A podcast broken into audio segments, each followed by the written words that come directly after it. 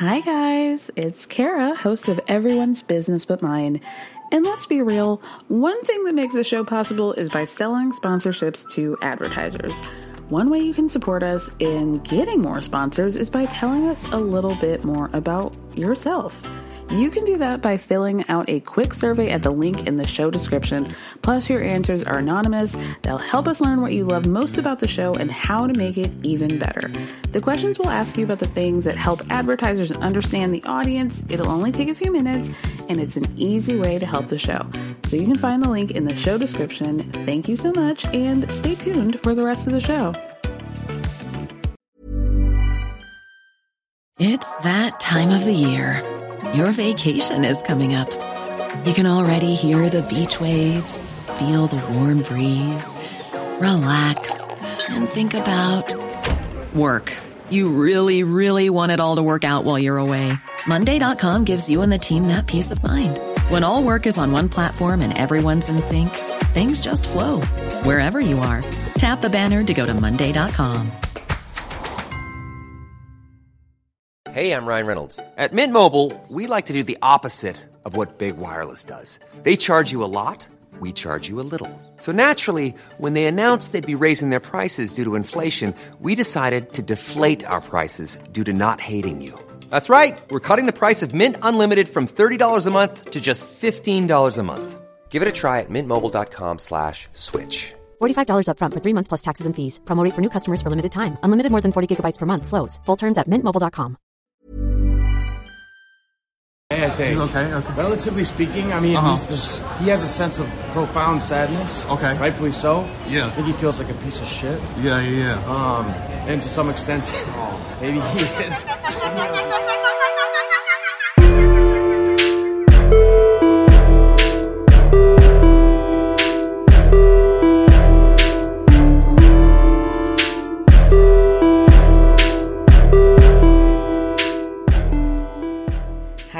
everyone. Welcome back to another episode of Everyone's Business But Mine with me, Kara Berry.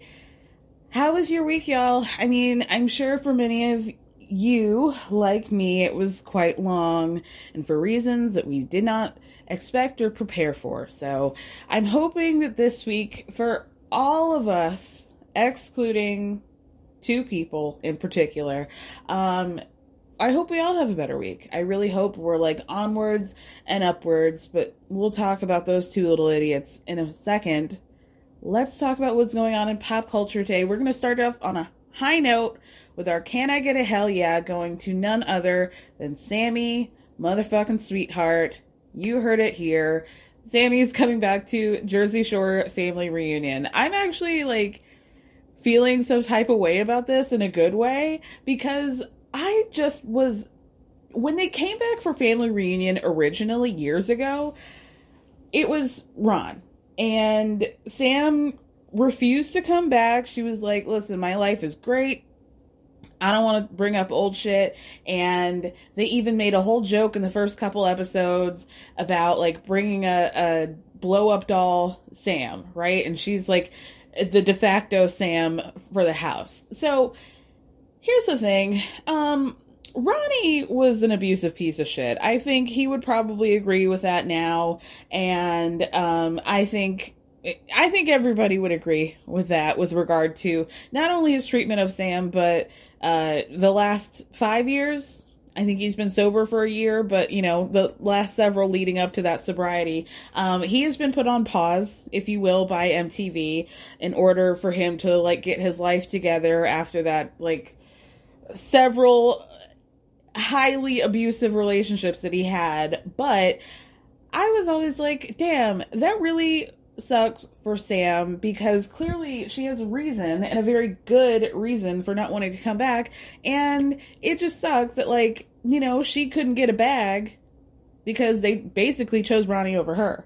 And then we have to spend seasons being like, that's so funny that you uh, got drug outside of your car by your girlfriend, Ronnie. That's so that's so crazy. Oh man. Uh, anybody want to go for shots? Like it was wild. I actually got to tell you guys, I had an original concept for this show um, that is nothing like this show. actually. I mean, it has to do with like celebrity and pop culture, but um, I will tell you because you know, even though we're three years into the game at this point, I'm still like kicking around this idea as maybe a Patreon series. But Ronnie was the first subject that I wanted to talk about. Like, I have it in my notes. Ronnie from Jersey Shore, and like talk about how fucked up he is. And I have not done it, but I think maybe maybe now's the time. But anyway, shout out to you. And um, I'm actually really more interested in this because, you know, unlike Alexia from Real Housewives of Miami, I do scroll down to the end of the page of a website and they included an interview from Snooki from back in like September of 22, 2022, in which she said that she was really excited or she you know really wants sammy to come back and that like back in 2020 she had reached out to her to come back on the show. And Sammy was like, eh, no, like not for me. But then she said, I reached out to her recently, so like late 2022, to DM her to like uh, reach out to her for whatever reason. And Sammy had her blocked, and she has no idea why. She's like, I'm rooting for her. I don't know why she blocked me, but you know, I wish her all the best. So yeah, let's start off with some drama. Why did you block her, girl? Let's get into it. Hell yeah, I'm excited let's move on. Um, just a quick couple plugs. Well, I'll do one and then I'll do another one later. this one is for the Instagram at everyone's business but mine. One thing about me is that I really love fashion. I am a Met Gala slut. And I know that, like, there have been a ton of rumors, by the way. I wasn't even going to talk about this, that Anna Wintour was not going to include the Kardashians in the uh, Met Gala invitations, which would have be an absolute manna from heaven for me personally, and you know, several others I would imagine. But uh, I don't know if that's entirely true. So I'm, you know, keeping my confetti gun at the ready. I just don't think there's a whole lot of truth to this, but we'll see. But anyway, um, as I'm recording this, it's Oscar night. I have done the thing that I have not done in over a decade, which I've actually watched four four of the best picture nominees for this year. Um, the plug for the Instagram, however, is because I love fashion so much. I really love the red carpet. So I am going to start sharing my favorite looks from the red carpet from major awards and events. So yeah, check that out. I will be sharing my thoughts over there at everyone's business but mine on Instagram. Um, but yeah, so far I've seen Tar, Elvis. I just watched Women Talking last night.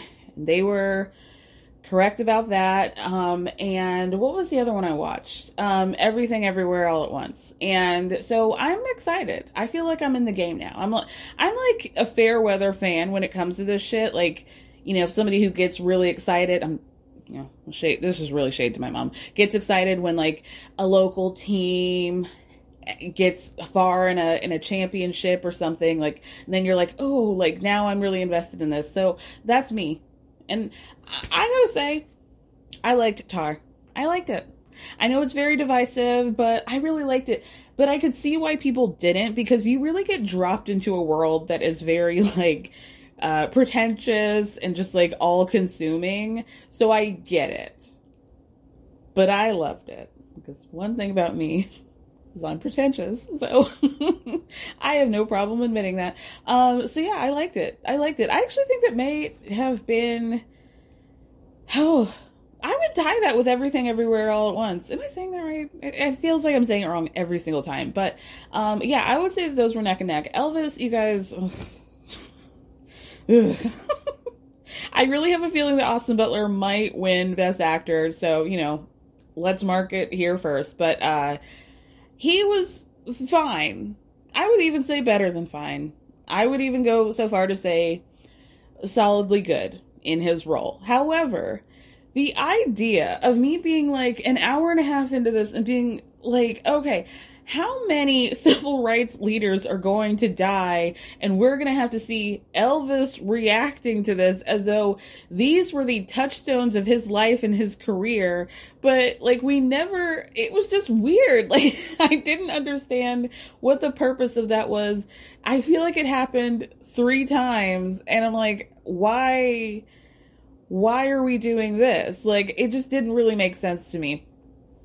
Um actually maybe I'll do my second plug here. I actually did like a two part series on Elvis before this whole movie came out and like how weird he is and um, you know, Colonel Tom Parker. So you can check that out on the Patreon, patreon.com slash EBBM podcast. Um you know, the story, his real life story is interesting. Do I think that he is necessarily Stan worthy? No. But I also feel like the people who are really standing Elvis, they're not like a Nicki Minaj fan. Like they just sit there and mind their own business and they go to Graceland and they like, you know, do their own thing. So I you know, y'all do y'all do it. I don't care. My other thing about Austin Butler is like what else is he gonna do after this, you know? Because now he's got that accent. And you guys are like so protective over him having that accent, being like, what's wrong with you guys for being judgment? Like, he has an accent now that w- did not exist. We roasted Madonna uh, to hell and back for that English accent that she had between like 1990, whenever she was married to that British man. Um, so, you know, I can get my licks in on that. Like, it's weird. It's weird, okay? And that's fine. It's harmless, but I can get a joke in. It's weird. Anyway, um, oh, you know, side note, y'all, do you guys, I'm really off track this. Do you guys know that Priscilla, um, and Riley Keough are now fighting, after Lisa Marie died, there was like a lot of, uh, I guess, situations. She had a couple life insurance policies out.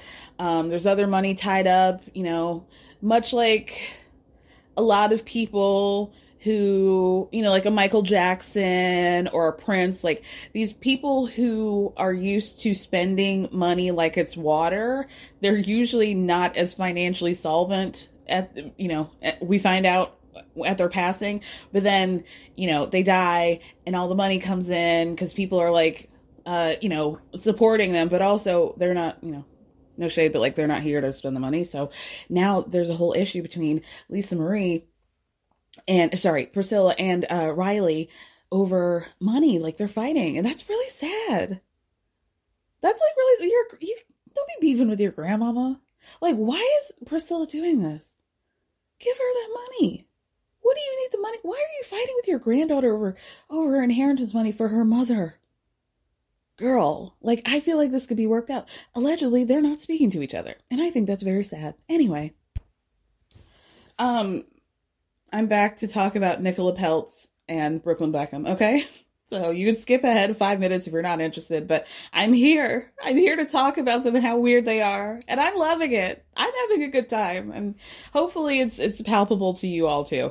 So the lawsuit continues. If you guys were not aware, um, there has been a lawsuit pending between uh, Nicola Nelson, her Trump supporting billionaire father, and a couple of the two of um, what appears to be several uh, wedding planners for Nicola's wedding to Brooklyn. Now, they hired three different wedding teams to help design and plan the wedding.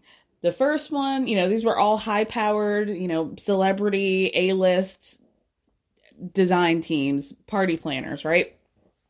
First one, things don't work out. I think he said that it was just like a little bit overwhelming. They had like a 300 guest list or something. So then they move on to uh, team number two. It was comprised of um, two ladies named uh, Nicole and Ariana. They have a company called uh, Plan Design Events, right? So they were only on this wedding for like two or three weeks before they were like, we cannot do this. And it was also they hired them six weeks out uh, before the wedding date. So it was just like too much for them. And they were like, you know what? We can't do this. Get somebody else to do it.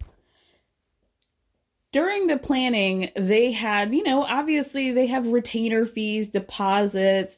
We all know how these things go, things that are often non refundable. So the duo design team got $150,000, $159,000 from the Peltz family, and Nelson, the daddy, wants his deposit back. They have been going back and forth for oh, at least a month now. Nelson sued them. They countersued, saying that there was a breach of contract, and you know because of that, we have to enter into the, to the discovery phase and release the text messages. Now, these are funny to me because it really highlights how strange these two are. Now, if you guys haven't known, Brooklyn has been trying, like every rich kid, um, you know, career that you could think of. Photographer, he's now attempting to be a chef. So at one point during the wedding planning, he texts uh, on a group chat with, you know, Nicola and the wedding planners and uh, Nicola's mother, Claudia. Um, one of his ideas, it was a Brooklyn burger, like a double or single burger, and a Nicola burger, which W I T C H has lettuce instead of a bun for the girls, and normal fries or like truffle fries. You heard it here first. Women can't have bread. Lettuce only for the girls. And here's where I'm going to enter my hat into the ring, okay? Maybe, um, you know, the failing New York Times can hire me to do some real journalism to ask Brooklyn Beckham, what is a regular fry? What constitutes a regular fry? Instead of this weird anti trans shit that you guys are doing. How about that? Let, us get some real investigative journalism back in the newspapers for once.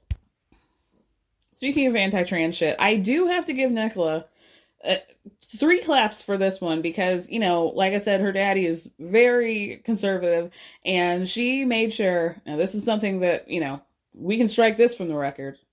She made a point you know um made sure that ron desantis was not invited to her wedding. Like here are the following list of, go- of government officials and politicians that i do not want there. Texting the planners at one o'clock in the morning being like please make sure ron desantis is not on this guest list and for that, so now the update is that we're getting into some kind of like Streisand effect shit where you're now bringing more attention to this story that you claim you don't want to have attention being brought to, right? So Nicola and Claudia filed to have themselves removed from this lawsuit. Nelson is claiming that the they were not initially listed in the lawsuit and that they were only mentioned in the countersuit and because of that they were trying to they feel that the design team was trying to bring more attention to this by like using nicola's celebrity uh to like as sort of like a bargaining chip. One that basically the family would be so intimidated by the fact that they don't want to mess up whatever nicola's fame is is whatever that is. And so that they would in turn drop the lawsuit. But Nelson's like, I see what you guys are doing and I'm going to stand 10 toes down in this shit, which actually, again, causes way more attention to the situation than if you just let this go in the first place. You're a fucking billionaire. What does $150,000 mean to you? I mean, honestly. In this countersuit was some pretty interesting th- things to me, which is that Claudia and Nicola insisted that the design team not tell Nelson about how much they were spending on the glam team. Now, this is not even including travel to get the team. They had the wedding at their home, at the Peltz family home, her parents' home. So, not including travel, a hundred thousand dollars on hair and makeup. How is that possible? How on just her? And this is not even the bridal party, just on her. What? They also included something shady, which is that the, um, you know, they had to deal with the guest list. Now, one of the things that the Peltzes complained about was that um, the girls, the design team rather, did not get the guest list stuff correct. Like this was a constant issue in the two weeks that they were hired to do this job. But um, the Beckhams had their shit like tight everything was ready and prepared and organized. So they're saying the design team is saying that uh, Nicola and Claudia were like very adamant that nothing get leaked back to the Beckhams, that they had like an organizational mess on their end because the Brooklyns had their, the Beckhams had their shit together. It's sad. It's sad. So I hope you guys really hop on this train to me with me because they're weird. They're weird. It's just funny to me. Uh, they even had like a source close to the Peltz and Beckhams leak a little bit of information to People magazine saying that Nelson, her dad, is not a litigious man. He's not sued anyone in 15 years, but when it comes to his daughter, he will protect her always. He's a loving father who engaged in an alleged agreement with a group that couldn't live up to the experience they sold him. Despite the issues, they were able to pull off a once in a lifetime wedding for his daughter. I mean, let it go. She's been married almost a year now. What could possibly have gone wrong? This is giving like Adriana, my foot could have been broken in a thousand pieces. Everything was fine, kind of, except for y'all being weird. Everything was fine. So why just let it go? Just let it go. Cause here's the thing, Nicola and Brooklyn want to be like Justin and Hailey Bieber. I know they want to be famous like that, but you guys keep harping on a wedding planner. Who cares? It's like a drop in the bucket. Who gives a shit? I do. Moving on. All right, let's move into some Bravo news. Last week, you guys probably heard that Ralph Pittman and Drew Sidora of The Real Housewives of Atlanta raced to that courthouse, baby. the courthouse of my home county, Gwinnett County, um, uh, to both file for divorce. Now, we all thought that maybe Ralph had filed first because he put the statement out to People magazine first, but come to find out, Drew and her track team uh, experience hustled down to the courthouse 61 minutes before Ralph. However, he got that statement out to people first. So, I mean, they were just absolutely petty about this whole thing, but things have gotten a little bit more serious. Um, in Drew's filing, some bits of information have come out. Um, the first being that she cited they were divorced, or excuse me, their separation in February of 2023. And that was due to Ralph's quote, repeated, uncondoned adultery, and that she simply cannot take his continued blatant disrespect and mental abuse, and that Ralph is a serial cheater and abuser. So Ralph has denied this. He claims that she, no cheating, no beating, um, and he's trying to get custody of the two kids that they share. Drew has a an older child uh, through a different relationship. Did Drew did Ralph ever get that book out about how he's like the greatest stepdaddy in the world? Because I guess maybe we should hit pause on that one. I don't, I don't think we're gonna get that to print. But Ralph is also claiming that over the course of their relationship, Drew never really paid for anything, including during the times that she was being employed by Bravo, and he wants her kicked out of their uh, home, their family home. So, oh, God in heaven. All right, moving on to Southern Charm. I mean, there was another. Uh, no, I was gonna say cheating scandal, but neither of those words apply to this situation. Basically, um, Austin and Shep's ex girlfriend Taylor hooked up. Okay, it's being alleged that there was an initial um, admission that they had just made out. This happens early on in the season that they're filming. I think maybe they just wrapped up filming or they're about to. Um, and that it very quickly came out that it was more than just a make out. So, I mean, listen, there's been a lot of conversation because of like the scandal of it all that you know like certain people are being hypocritical because uh, shows are built on cheating and like who are we to blow this situation out of proportion and compare it to that one? But i just think honestly all of these situations are subjective. Like kristen doute even said i would never compare the situation that went down between me, Ariana, and Tom to what's going on between Tom, Ariana, and Raquel. We were in our early 20s. We should have broken up years before we actually did. We were both cheating on each other. We were, you know, young, dumb, and full of cum, basically. to put it lightly. But you're talking about a situation where these people are in their 30s and 40s, bought a home together, were clearly planning on building and, and living a life together. At least one of them was. And, um, you know, the stakes were just a lot higher. So with that being said, like, am I about to compare, uh, Austin and Taylor hooking up to Ariana and Tom? No fucking way.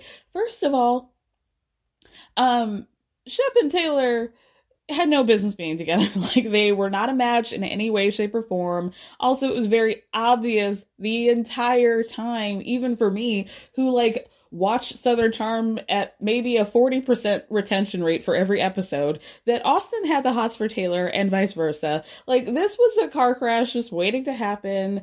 And we all saw it. I think they even talked about it at the reunion. Like you guys have chemistry with each other. So am I surprised? No. What I am like a little bit surprised about is the fact how this how this page six article was being written with regard to Taylor because as far as we've been presented, Taylor is like the good Christian girl who tried to sh- tra- uh, tried to uh, train and and change Shep who just could not be changed.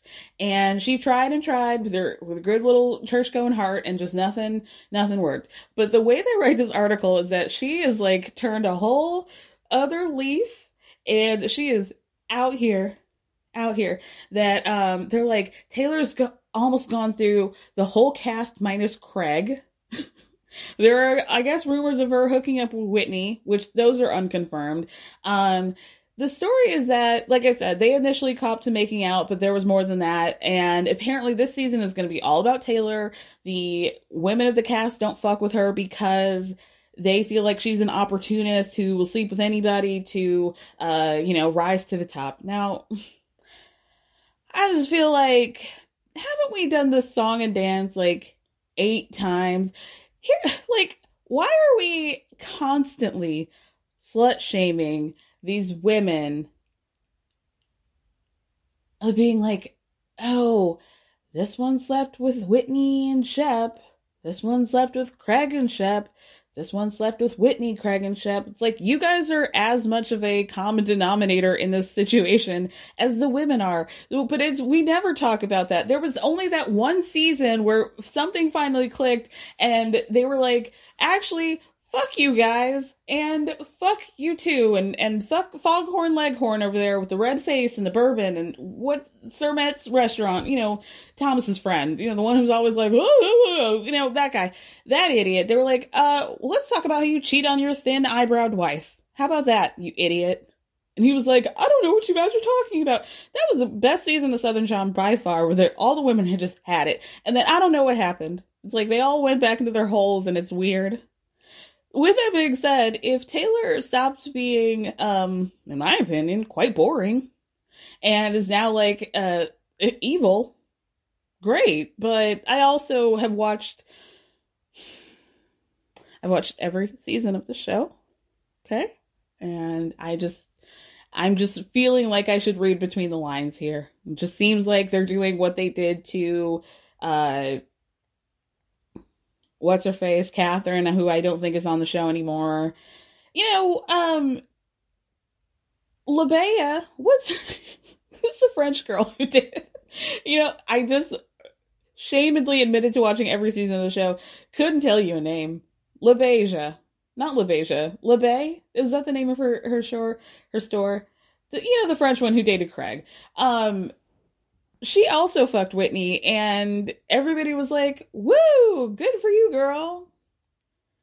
So what's the difference? Like, I feel like she gets to be out here and doing whatever, and nobody bothers her, but it's just certain women who get this edit of being like bad or whatever, opportunistic.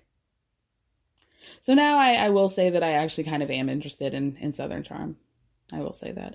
Oh, by the way, you guys, do you guys realize that there was a I know that we had all been like those who'd been like even kind of following the Murdaugh murders situation, wondering if there was a possible connection between any of the members of Southern Charm and Alex Murdaugh and his family. And I found one, wasn't that juicy, but I was able to find it. So you'll have to forgive me because I heard about this like weeks ago and this is just I heard it once and I'm just going to have to repeat it. So, my understanding is that, you know, the Murdaugh family were the solicitor of Hampton County for, um, you know, like almost 100 years or something, several decades, up until 2006 or 5 or 8, somewhere around there. Um, at that point, the following year, they, new solicitor, solicitor. The new solicitor is a guy named Duffy Stone. He was like great friends with the Murdaughs to the point where he had to recuse himself from this trial because of his connections with them. He was good friends with uh, the brother and Alex, I think. So it was just, you know, a huge conflict of interest. Side note, he didn't recuse himself from that case until about three months in he was trying to be a little sneaky Pete about it. But, you know, obviously those none nothing worked out for Alex, did it? And amen for that. Um, with that being said, so Duffie Stone takes over. Duffie is married to a woman who's also in politics, and that woman was uh Thomas's father's like they worked in the same political office as each other when Thomas's father was in politics. So that is the connection. To me, it stands to reason very reasonably that um, you know, because frankly they're age peers, that Thomas and Alex would have been running in very similar circles, would have if I think being aware of each other would have been a minimum. I'm positive there would have been some sort of like we're going to, you know, some Christmas gala together or we see each other hunting or, you know, at the polo field or something. I think there had to have been a lot of crossover, but that's all alleged. Oh, I saw a TikTok of a a TikTok of a bridal party at, on their like bachelorette vacation, and they went down to Moselle, that place, the the house where Paul and Maggie were shot. Y'all, what is going on? Okay, and with that, let's end before I recap the Real Housewives of Miami Part 1 reunion, get into some Scandoval updates. Now, I mean, I'm not gonna, we're just gonna condense it down to what's happened in the last 48 hours. I don't want to like consume you guys with every little minute detail, right? So, first we're going to talk about uh, Schwartz getting caught at LAX by TMZ and just like standing there awkwardly uh, at the terminal, terminal uh, talking about this whole situation. Now, granted, I think he probably can't say too much because they're actively filming. They haven't done the reunion. Obviously, everything is flipped upside down for them. Um, so I feel like this is going to be the last of like the real information that we get out of these cast members until we see it on the show. Um, so he said, you know, he's talking about Sandoval saying he's okay, I think, you know, relatively speaking. I mean, he has a sense of profound sadness and rightfully so. So, no, not rightfully so. Um, I think he feels like a piece of shit, and to some extent, maybe he is. Okay. He is, to all extents. That's tr- fair and true and fair and reasonable.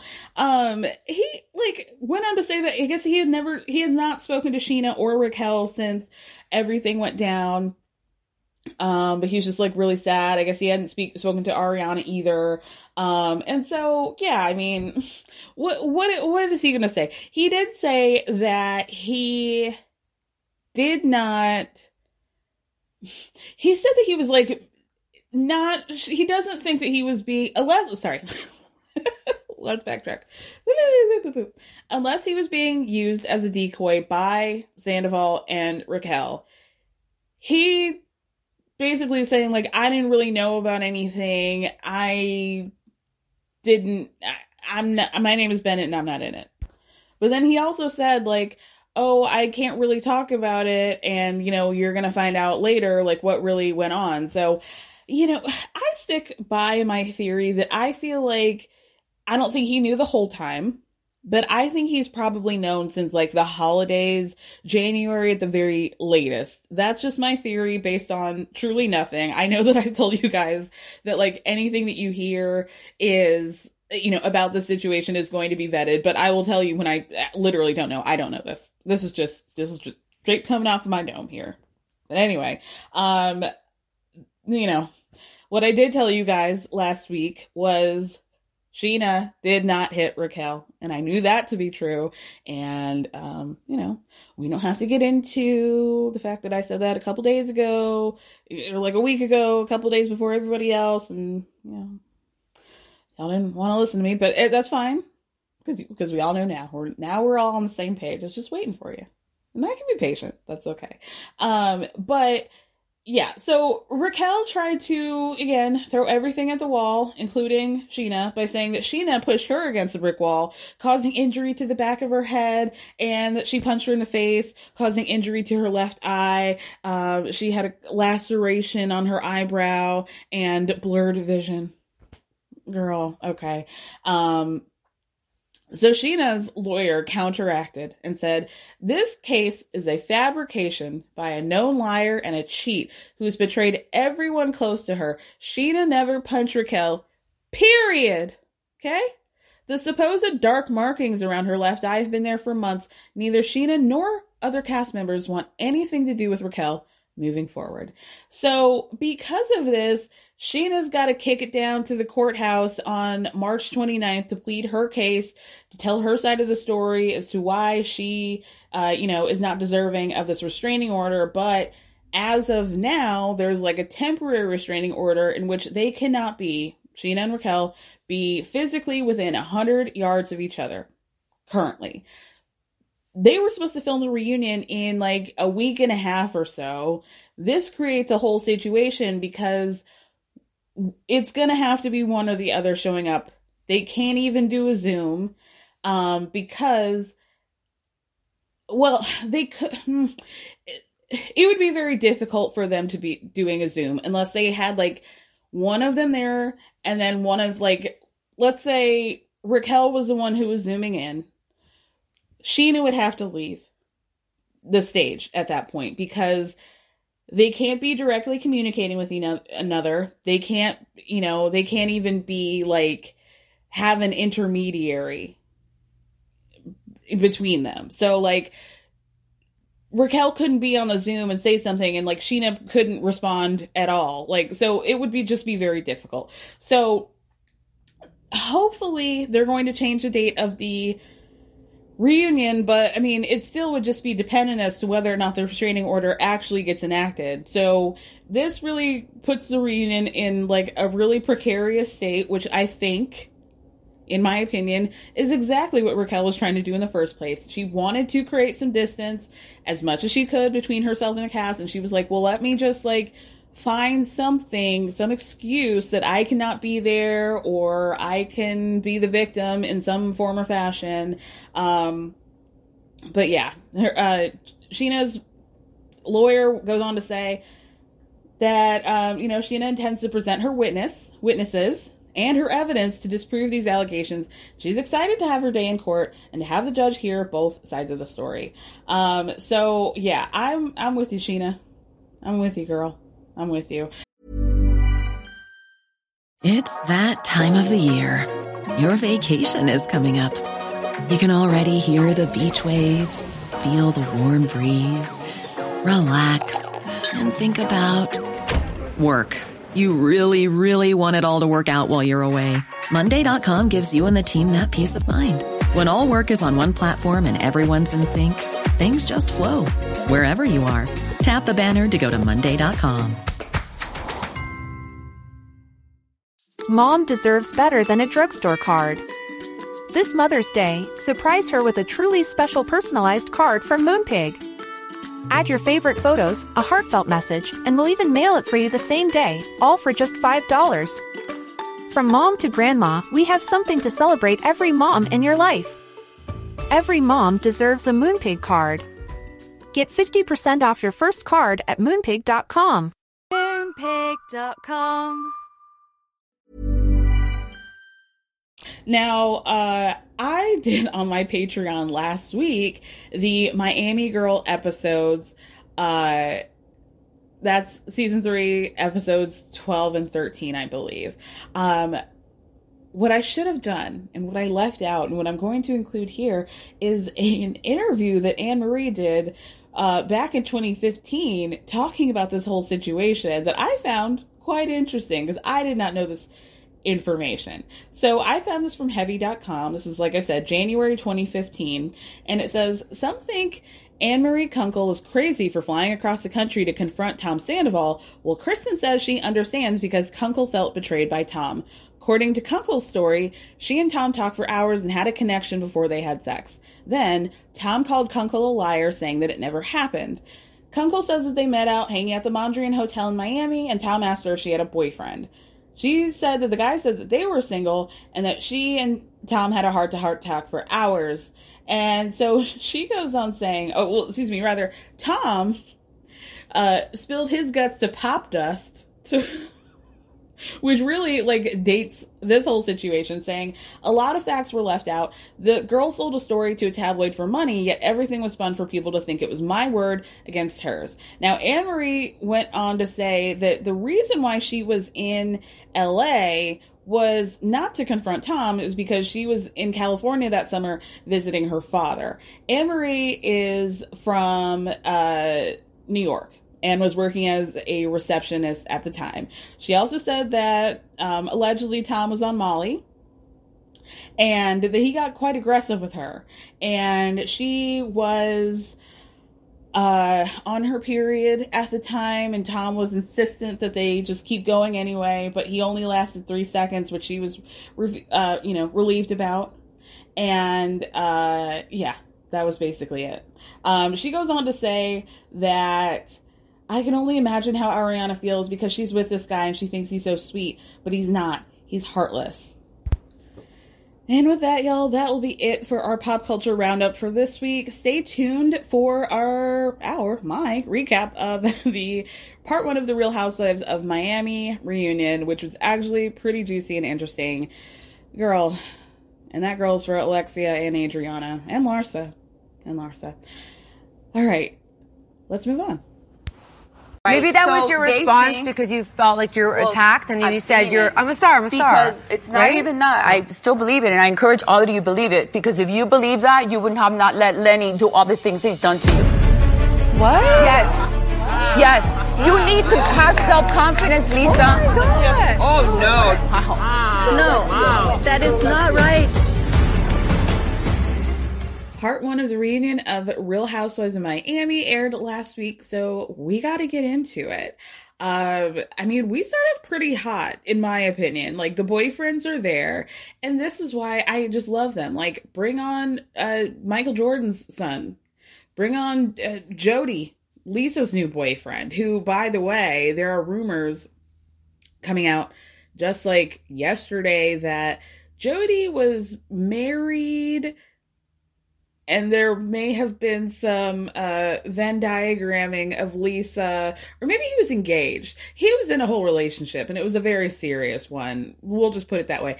And I think that there may have been some crossover happening with Lisa and the last relationship, but um, you know, more on that later. I guess people are are purporting him to be very fame hungry, so I guess we'll see. We'll see. Oh, Jody, Jody, Lisa having a boyfriend named Jody something we need to think about. I don't, it doesn't sound right in my ear. I will say that. When the ladies come out on stage, Andy's like, wow, you guys all look gorgeous. I mean, I wish I was straight, I think. but Andy asked Nicole, oh, do you recognize the set? Because it was the bank vault from her engagement party, right? And doesn't miss a beat, that doctor. She goes, Larsa, do you recognize the set? And Larsa goes, No, I don't. I, I don't know.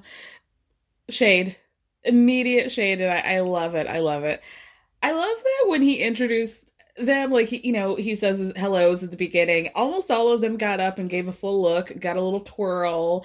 I loved seeing Guerdy's, what did she say? It was 25 pound, just diamond stone you know, 20s style dress. They all looked the fuck good, actually. Everybody is in some kind of metal aesthetic, right? Except for Lisa, who wore black because, you know, my divorce really felt like a funeral, so it just felt like appropriate. how do we know? How do you guys not love these women?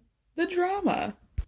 Lest we not forget that last season, when they, the ladies had some sort of funeral slash memorial for Alexia's mother, Everybody wore black except for Lisa, who wore highlighter yellow.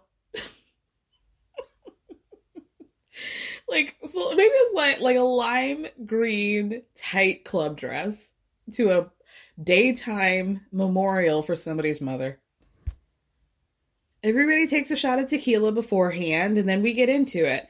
Straight into it, asking Nicole, what's going on with you and Anthony's finances? How do you guys have all these cars and the boat and the plane and the $44 million house? And Nicole's explanation was, we didn't buy that house for $40 million. We bought it for $13 million. And I guess we're supposed to think that that's like reasonable or something. But anyway, I love Nicole. Let's move on. I honestly don't care how they get the money. Alexia asks, Oh, does that money come from Anthony? Is that his money or yours? And she just shrugs. She goes, Well, I spend his money like it's mine. So, mm, you know what? And that's right. That is exactly right. Then Andy asked Julia about Martina's health since she had that double cancer diagnosis. She had stage one uh, throat and breast cancer. The craziest thing of it all is that Martina had had a mammogram like a few months prior to them catching the throat cancer. They didn't catch anything. But only after they found that discovered the throat cancer, they gave her a scan and they were able to find that she did have cancer cells in her breast tissue. So it was like a unlucky, lucky situation because who knows how long her breast cancer would have developed before they actually found it. I, I can't believe it. It's just like so shocking. I don't think Julia really gave any details as to how Martina is doing currently, which is concerning, but I really hope she's doing well. Julia says that they were able to f- discover the throat cancer because she had some like uh, swollen lymph nodes. She had just gotten the shingles vaccine and thought maybe it was a side effect of that. So Alexia says, Oh gosh, like I was scared to get the shingles vaccine myself. And Larsa goes, uh, what are shingles? I don't even know what that is. Here's my thing with Larsa. I figured it out. As a girl who like had to grow up and be smart and read a lot of books and like, you know, was like head bitch in charge of the ITBS test, I just don't get how Larsa like what does she know? Like if we don't know the same things, Larsa has I'm not even going to say she doesn't know anything. What does she know? You know what I mean? like, what has she learned? Because Lars is like a good chunk or older than I am, and like, how does she not know what? Like, she's pushing fifty, right? She's got to be. How do you not know what shingles are? And it's not even just the shingles; it's like everything. So, like, what do you know? I don't even know if I want the answer to that. Anyway, Lisa talks about how she has good ish bad and worse days with regard to her life post Lenny and you know their daughter was 2 she doesn't know anything about what's going on but occasionally their son will pop up and say something here and there she says they have not gone anywhere with regard to their divorce. There's been no movement. They haven't even seen a judge yet. Larsa keeps playing peanut gallery, like, yeah, it's like a really long process for me too. It was like like three years. It was like it's really hard. It's like really hard. So Andy says that, that you know production reached out to Lenny to see if he wanted to appear and he declined. And then Lenny excuse me Lisa says that she suggested to Lenny why don't you just like maybe do a sit down or us two will do a sit down with Andy. He can tell his side. Maybe it would help. No you did not think that girl but we we love you for trying. So Andy then asks about Lenny's hot mic moment Lisa says she did not see it until it aired, so Andy asked, you know, what was your reaction? Then Lisa says it confirmed everything. So Andy asks if she suspected anything about them being together before, and Larsa goes, Well, she found them in the hot tub together. Remember that? So I have a feeling Lisa was not going to tell that story. Larsa not said anything. Not at all. But she says there was some party they were sitting a little too close in the hot tub. So she goes up to them and is like, What's going on? He's mumbling, doesn't have an answer. So she grabs him, takes him out of the ho- uh, out of the hot tub, and like gives homegirl a look, right? And none of the other women seem to know this except for Larsa, which you know confirms my theory that she probably wasn't trying to keep this keep this in the bank vault, okay? But Lisa says that you know it just was like a weird situation. But now I'm like, do I need to go back and watch the first few episodes? Because I swear she said this shit came out of nowhere. She did not see this coming. We were a happy family three weeks ago, and then all of a sudden, this man says that he um, wants to divorce me. But, Doug, we find out that this happened, the hot tub situation happened a year before last season's reunion. So, you know what I mean? But anyway, Alexia is like, I'm sorry, but you too nice, bro. Like, I, am just sitting here, just like getting heated just thinking about it. But like, again, why are we acting like this came out of nowhere, Lisa? You know? I mean, it's equally as tragic that he was just like pff, chilling in a hot tub, devil may care, than him like hitting you with Ujiwa. Like, I don't know. I don't, I just don't know why she told the story. We all saw it, Lisa. Most of all, you turns out. But anyway, um, Andy asks, uh, why did you guys go to Formula One weekend knowing that Lenny was going to be there? Their answer was just like, oh, we had planned like a week before that we were already going.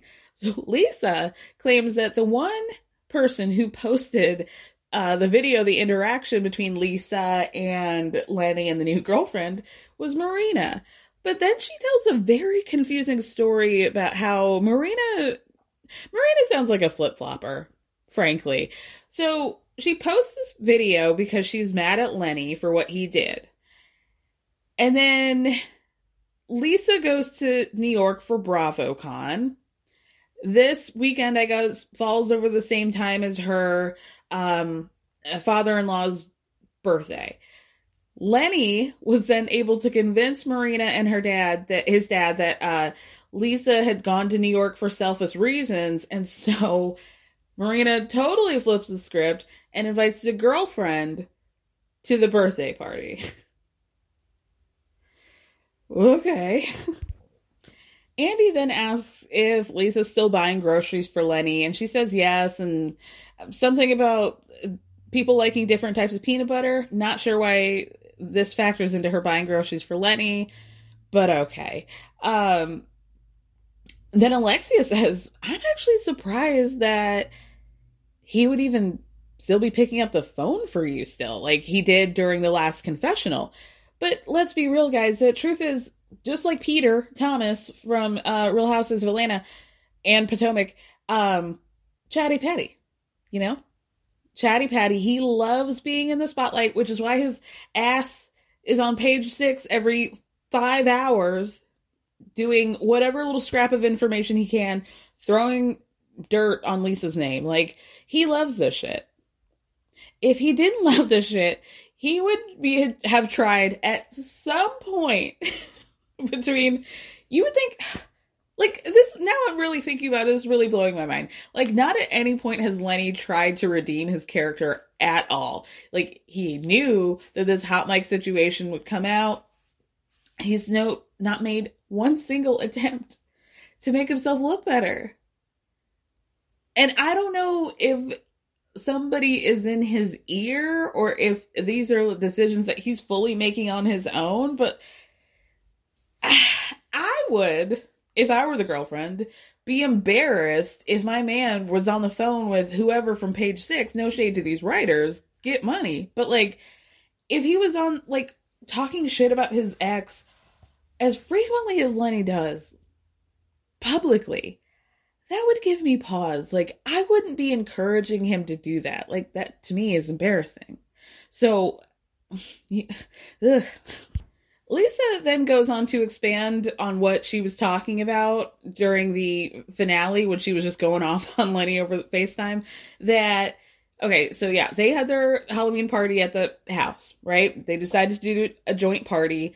His girlfriend couldn't be there because she filed a temporary restraining order on Lisa. Good God. And so you still had this joint Halloween party. Okay. Okay, Lisa, but both of you, frankly. But she's there. Lenny's having the time of his life. He's flirting with a bunch of other chicks. Uh, he goes on to another party with another chick and allegedly makes out with a girl there. So I don't know why he's saying that I had two lovers to page six when, you know, he was out there and everybody saw him. Andy says he doesn't understand why Lenny would agree to film any of this, any of the season at all. So Lisa says exactly what I thought. And I feel like I told you guys my prediction that he was going to wait until the end of the season. And that's what he told her. I was going to wait until we wrapped filming, but there was one night where she was out with her girlfriends until four o'clock. She was hungover the next day, and he just looks at her and he goes, I'm disgusted. It's over. I want a divorce. Lisa says that Lenny is throwing around the D word, divorce, for the past 15 years of their relationship. It's always been looming. He always throws it out, and everybody's like, it's really fucked up. Guerdy even goes so far as to say that's abusive, which I agree. And so then Andy asked, like, did you guys ever had issues with money? And, you know, did he have a problem with how you spent money? She's like, yeah, yeah, but I was also working at his spa for free. It's not like I was some do nothing bitch. so Andy then asks Lisa if she still loves him. And then she hesitates and goes, Right now, no. This wasn't the person I thought I was married to for 15 years. And then she says, Jody, her new boyfriend, is the complete opposite of Lenny. He's in her corner and he really wants her to win. I feel like if Jody was not in the picture or even, you know, backstage, I feel like her answer to would you get back to together with Lenny may have been a little bit different, but who's to say? We'll never know. I really think that the worst thing for Lisa is to be divorced. And I think that that's mostly from a support angle. Like when she said in a confessional at one point, you know, if he asked if we could get together back together for the kids, I would say yes, but why who on earth would do that be in a knowingly shitty relationship that your kids know it's shitty and that you're only together for them, why would you do that? Other than like, you know, security. You know what I mean? I just I don't think that Lisa really I don't think she cares about love. You know? I, I think like love you can be married and, and love has nothing to do with it. I think she believes that. And I think, you know, if everybody can do whatever they want. Like if that's the kind of relationship that you want, that's more of an arrangement and you guys are a unit, then that's totally fine. You know, if everybody's down to clown, you know, let's put on our noses and get in the car. You feel me? But uh, uh, I just I would really love to pick Lisa's brain. I'll say that.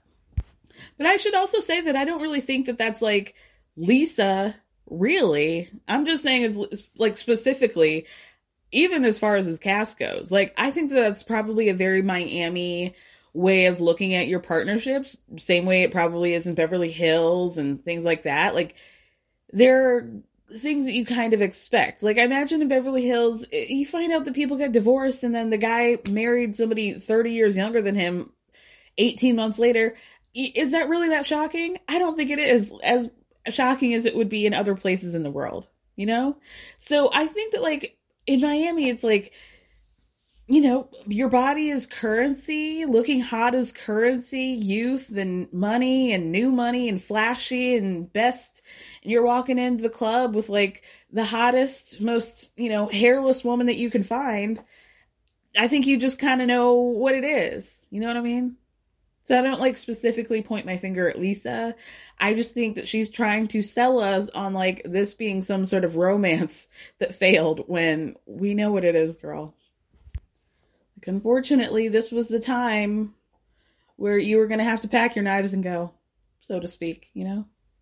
You're just fading away like the end of the America's Next Top Model episode. You know what I mean? Like, you you know this. Like I just let's just not pretend like it was something different.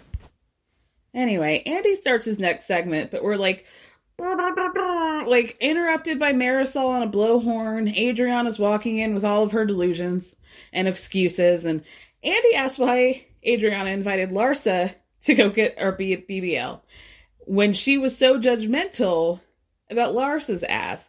And she's like, Well, I just wanted to give her a chance to own it. And of course, I was just like, own what? What do you mean? What are you talking about?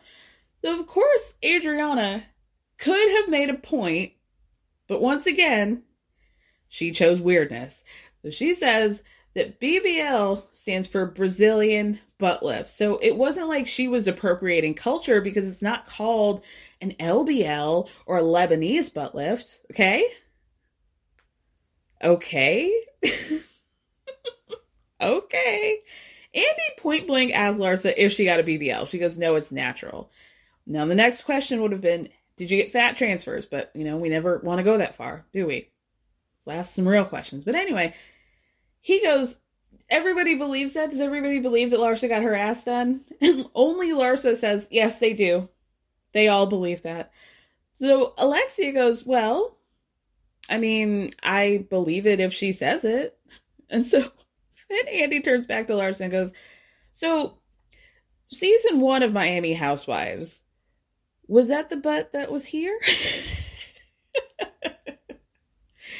Is your real ass in the room with us today, Larsa? Is it?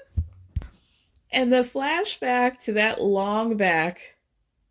Thank you. Thank you. Because I know for a fact it is I tried to look. It's hard to find pictures of Larsa from before. And I know she wasn't that famous, but like she seems like a girl who takes a lot took a lot of pictures. I think that's tactical because she doesn't want people to do too much compare and contrast here. So thank you to the producers because a, a pre 2019 Larsa ass is hard to find, like like the Princess Diana Beanie Baby. so then Marysol goes, I think she just got heavy, er heavier. it just laughs. Girl, you're out of pocket. So then Andy turns to Marysol with a question from a viewer and the rest of the planet can you get near fire or are you afraid that you'll burst into flames because you're like made of 80% alcohol? Marysol has the audacity to say, everybody here drinks a lot, but I only take it a little extra in my confessionals because I'm branding and marketing a future brand. Honey. Even Karen got to the discovery phase before she started talking about La'Dame. Like, you're not even branding and marketing. You getting wasted and just like chugging whatever bottle of vodka is near branding and marketing for a future brand. Hi, I'm Daniel, founder of Pretty Litter. Did you know cats tend to hide symptoms of sickness and pain? I learned this the hard way after losing my cat, Gingy. So I created Pretty Litter, a health monitoring litter that helps detect early signs of illness by changing colors, saving you money and potentially your cat's life. Pretty Litter is veterinarian developed, and it's the easiest way to keep tabs on your fur baby's health right at home. Go to prettylitter.com and use code ACAST for 20% off your first order and a free cat toy. Terms and conditions apply. See site for details. Planning for your next trip? Elevate your travel style with Quince. Quince has all the jet setting essentials you'll want for your next getaway, like European linen, premium luggage options, buttery soft Italian leather bags, and so much more.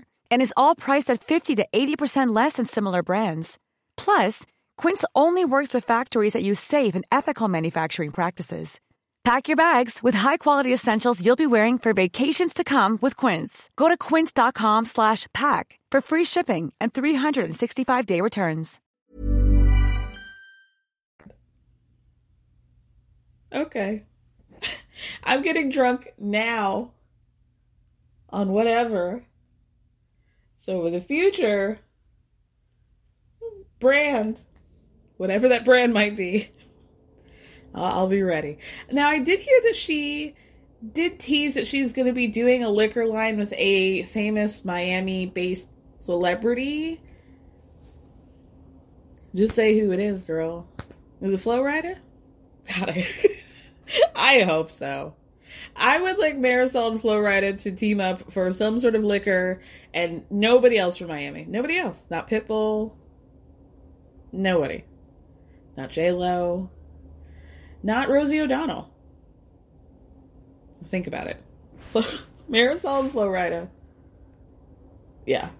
That, that's got a ring to it. Marysol, tons of excuses. Like James Kennedy at the ready, one after the other, just like a whirling dervish to where you don't even really know what she's talking about at the end of it. But she starts off by saying, I'm never mean, I'm never sloppy, I never hurt anybody, maybe I'm hurting myself, but I'm just having a good time.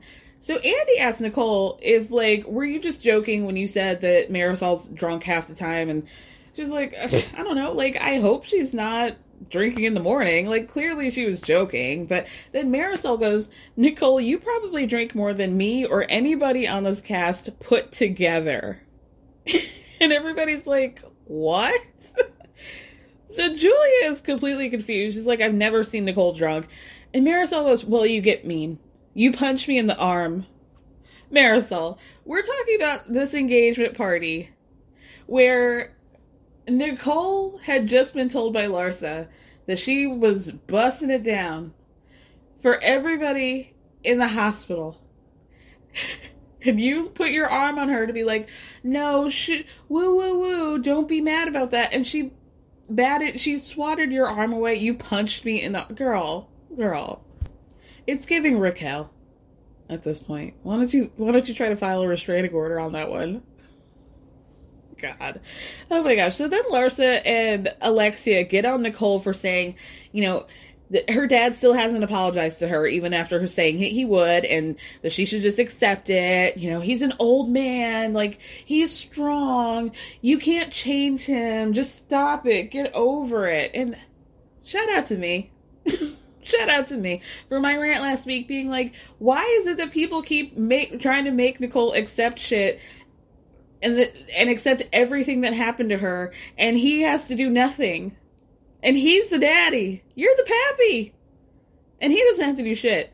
But we're asking her to bend all over backwards and just be like, oh, let it go. So Nicole says, you know, it's really hard I it's been years of me having to deal with be being disappointed by him. And you know, last week he was saying, "Oh, she uh got bonked in her forehead." And Nicole had to be like, "No, I got run over by a car." And then we find out that she was actually in the ICU for a month because of this situation. Not like, "Oh, she just got clocked in the forehead." Like, hello? I hear you, Dr. Nicole. I hear you and I feel you. Because nobody else seems to want to do that for you. And I, I actually find that extremely frustrating. Sometimes I want to be like, am I too sensitive? But no! You were at the ICU for a month? She's allowed to be mad about that.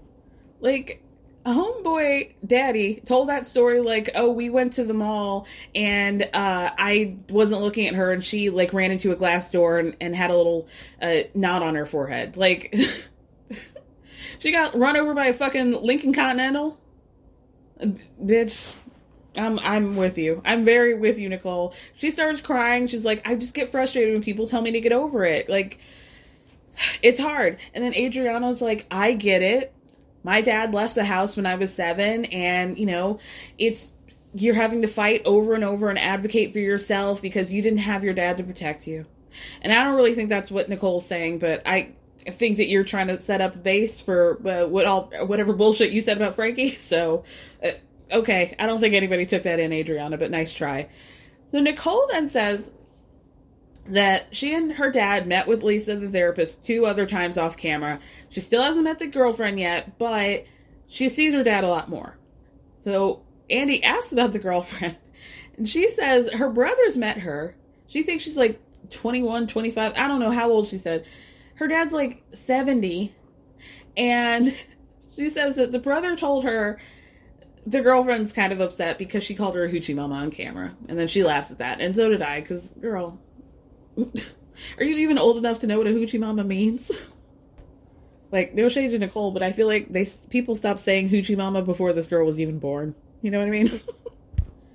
so once that girl's age gets brought up, Larsa tells on herself. She's like, I don't know why we have to talk about age. Like, if he's happy, like, just let him be happy. Like, who cares? You know, like, maybe bringing her in will help your relationship. Maybe it'll help. Maybe you're the problem. Why do we care about how old people are? I don't care, definitely. Not about my boyfriend. I don't care about that. We definitely shouldn't judge people for, you know, now fucking people that they knew when they were literally children. If they're happy, who cares? Speaking of which, Andy then talks to Larsa and goes, You know, last time we heard you were with Marcus Jordan. And Larsa says that they're dating officially. Um, so Andy brings up the fact that uh, Marcus is closer in age to her son Scotty Jr. than her, and she's like, "Oh, is he like?" I don't think that's true. They're like, "Yeah, Scotty's 22 and Marcus is 32, and you're like 46 or something, which is 14 years to the 10." Oh, okay. Well, I haven't really thought about that. Yeah, I didn't even realize it, so I don't feel anything. They cut to break. At some point, John Mayer FaceTimes Andy, because they're best friends, if you guys didn't remember. Um, Nicole wants to know. Apparently, John Mayer is her hall pass, but he's on tour, I guess, not stopping in my. I don't like John Mayer, you guys. the only reason why I'm saying this is because Larsa, everybody's like, oh my god, John Mayer, John Mayer, John Mayer. And Larsa just looks up and goes, John Legend? And I, I do appreciate her for that. I did. I did. So Andy opens up Alexia's clip package with Move Over Streisand and Gaga because a certain OG housewife claims she was born a star. Can we all agree that everyone out here is a narcissist? so Alexia goes, I think self-confidence self-confidence is the best trait. So Andy goes, Yeah, I mean, but we're all narcissists, like we're all in front of the cameras. And Alexia goes, That's true. But this is my clip package, so I'm going to start talking. So then Adriana gets up and she says, Andy, I took a class on abnormal psychology and hands Andy, Andy a paper with the definition of narcissism, including having a grandiose sense of self importance, uh, a lack of empathy for others, excessive fantasies or, uh, you know, of brilliance or beauty. And then Andy goes, you know, I'm going to correct that. I don't think everything, everybody out here is a narcissist. So Alexia says that the only narcissistic trait that she has is actually a good one, which is self confidence. And then she says, I was born a star because my parents instilled that in me. So Nicole and Guerdy say, okay, but the issue is that you put other people down. And she goes, you know, I think you guys resent the fact that I'm resilient. Why would anybody resent that? You know? Just like I still can't wrap my mind around on New Jersey why Jennifer would have it in her mind that Margaret would be jealous of her for that fucked up marriage that nobody wants to be in, including Jennifer herself. Why would Margaret be jealous of you for that? I feel like you could maybe find something else that Margaret would be jealous of that made sense. You don't even like your marriage. Why would Margaret be jealous of it? Well, she has a guy who's like literally horny for her all the time. And then half the time he like doesn't even bother her and he goes to sleep. He's like, "Oh, I'm I, like, please, I think you're so sexy, but I'm gonna fall asleep right now." Which is like, you know, once you're in a relationship for a few years, it's like, thanks, thanks for doing me. Just just say it sometimes, you know. like, are you getting that from Bill? I don't think so. But anyway, why would they be jealous that you're resilient? What do you mean? And then at one point, Alexia started talking about how, like, she's had a lot of love in her life. And, like, no shade, but I'm sorry.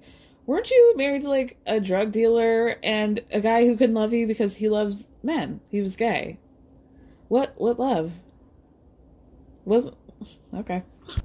And for all intents and purposes, it wasn't even like, oh, I love uh, Alexia, but I'm gay. No, I think Herman didn't even like her, and on top of that, he was gay. So Okay.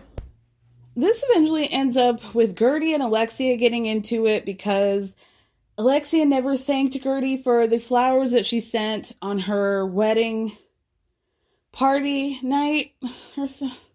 I don't know. I, I love Guerdy, but I honestly don't care about the beef that she has with Alexia because while I will say that Alexia is one of the more offensive people that we've seen on television, I don't think genuinely that she was trying to insult Guerdy's dearly departed brother by way of talking about uh, wanting a fabulous party. I just don't think I don't think that that was Alexia's intention.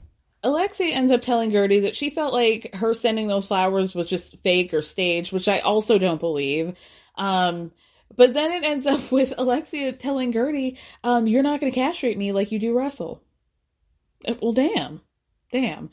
So Andy asks about Alexia's Russian prostitute comment to Julia, and Alexia says, Well, Julia read the card.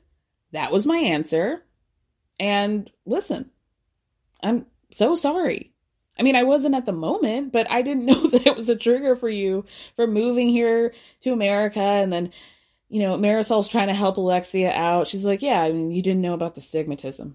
And she's like, Yeah, I mean, the stigmatism and all that. I didn't know about that. So Adriana just keeps going, Stigmatism is an eye disease. That's an eye disease. It's not.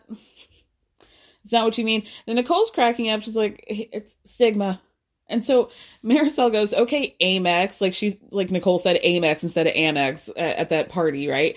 So Nicole goes just very coolly, I'll add you as a co-signer so you can have one too. Just like clean. Clean. I love that. We do see an unseen footage clip from that night where Alexia does approach Julia and uh, apologizes, says, I'm sorry. She hugs her. Julia said in that moment it was kind of a non apology, so she didn't accept it, but she honestly just doesn't want to drag it out. But it was an insult to Russian women. Then a viewer asked Alexia about not scrolling down to see that Terry, uh, the guy that Adriana was dating, was actually divorced, or whether or not she even bothered to apologize to Adriana or Terry afterwards. And Adriana says, no, she didn't. So Alexia goes, well, I'm actually not going to say I'm sorry. Like, first of all, that's not her boyfriend. It's somebody that she rents like she did last season. And, you know, these men just get a hard on for saying that they're dating a housewife. That's what they get out of it, right? So Adriana says, Terry's a doctor. You know, last I checked, they had a full schedule, too full of a schedule to be rented out to anybody. But Larsa, Larsa Pippen, the one who's fighting for her life over these yacht girl allegations, goes, You can rent anyone. And then the camera just sat on her for a few seconds. And thank you. Thank you. Because we all needed to let that one sink in. You can rent any. Can you? Can you, Larsa? Tell us more. Then Adriana gets up and shows Andy even more receipts of a conversation that she had with Alexia back in 2020. Basically, during this conversation, Alexia is trying to hook her Adriana up with somebody, some dude that she says uh, has, you know, been interested in Adriana for a while. Adriana asks Alexia, "Is this man married?" And Alexia goes, "LMAO, I don't know." so Alex- Adriana goes, "I don't want to deal with a married man. That's bad karma." So first they're like, "Oh, that doesn't mean anything." Blah blah blah. You know, whatever. She this is just like whatever. So Alexia responds in that text message well, he's always been interested in you, and the truth is, his marriage has never been good. So then they have to slowly explain to Alexia, you were trying to bury Terry for being married, but you're admitting in this conversation that this dude is married and you're trying to hook up Adriana with him anyway. Do you understand the hypocrisy of that? No. No, she does not. No, she doesn't. Andy asks about the perception of Alexia having a hard time owning things and apologizing. And Alexia says, Well, I only apologize when I mean it. So I'm sorry if I'm not sorry. Nicole says, When you have something done to you, you expect people to apologize to you immediately to your liking. Like I had to go to a schedule lunch with you. I had to do this. I had to do that. And and Alexia's just nodding like, yeah, yeah, you did. Mm-hmm. like, you basically ask people to suck your toes. Larsa then yells at Nicole for not apologizing to her for being judgmental. And when Adriana tells her to be quiet, Larsa goes, Oh, you be quiet. You look like a bird. You look like a bird. So the episode ends. Andy asks Nicole how she felt after seeing that whole scene with the lawyer and the Amex. Like, do you see how Alexia may have been upset about that? So Lisa speaks up and she says, The whole thing was embarrassing because, you know, this event was for me. And everybody was yelling and, you know, everybody was just screaming and yelling. And here's this guy trying to be professional. And Andy goes, Yeah, I've never related to anybody more in my life. That's, it, I know exactly how he feels. this brings back the Alexia saying, I'm a star comment. And Alexia says to Lisa, yeah, I still believe it. And I encourage all of you to believe that. Because if you did, Lisa, you wouldn't have let Lenny do all the things he did to you. You need to have self confidence, Lisa. bam, bam, bam, bam, bam. Oh, what's the problem? she really is like Teresa in Miami. It's incredible. It's incredible. Ooh. Thank you guys so much for listening. Thank me for speaking.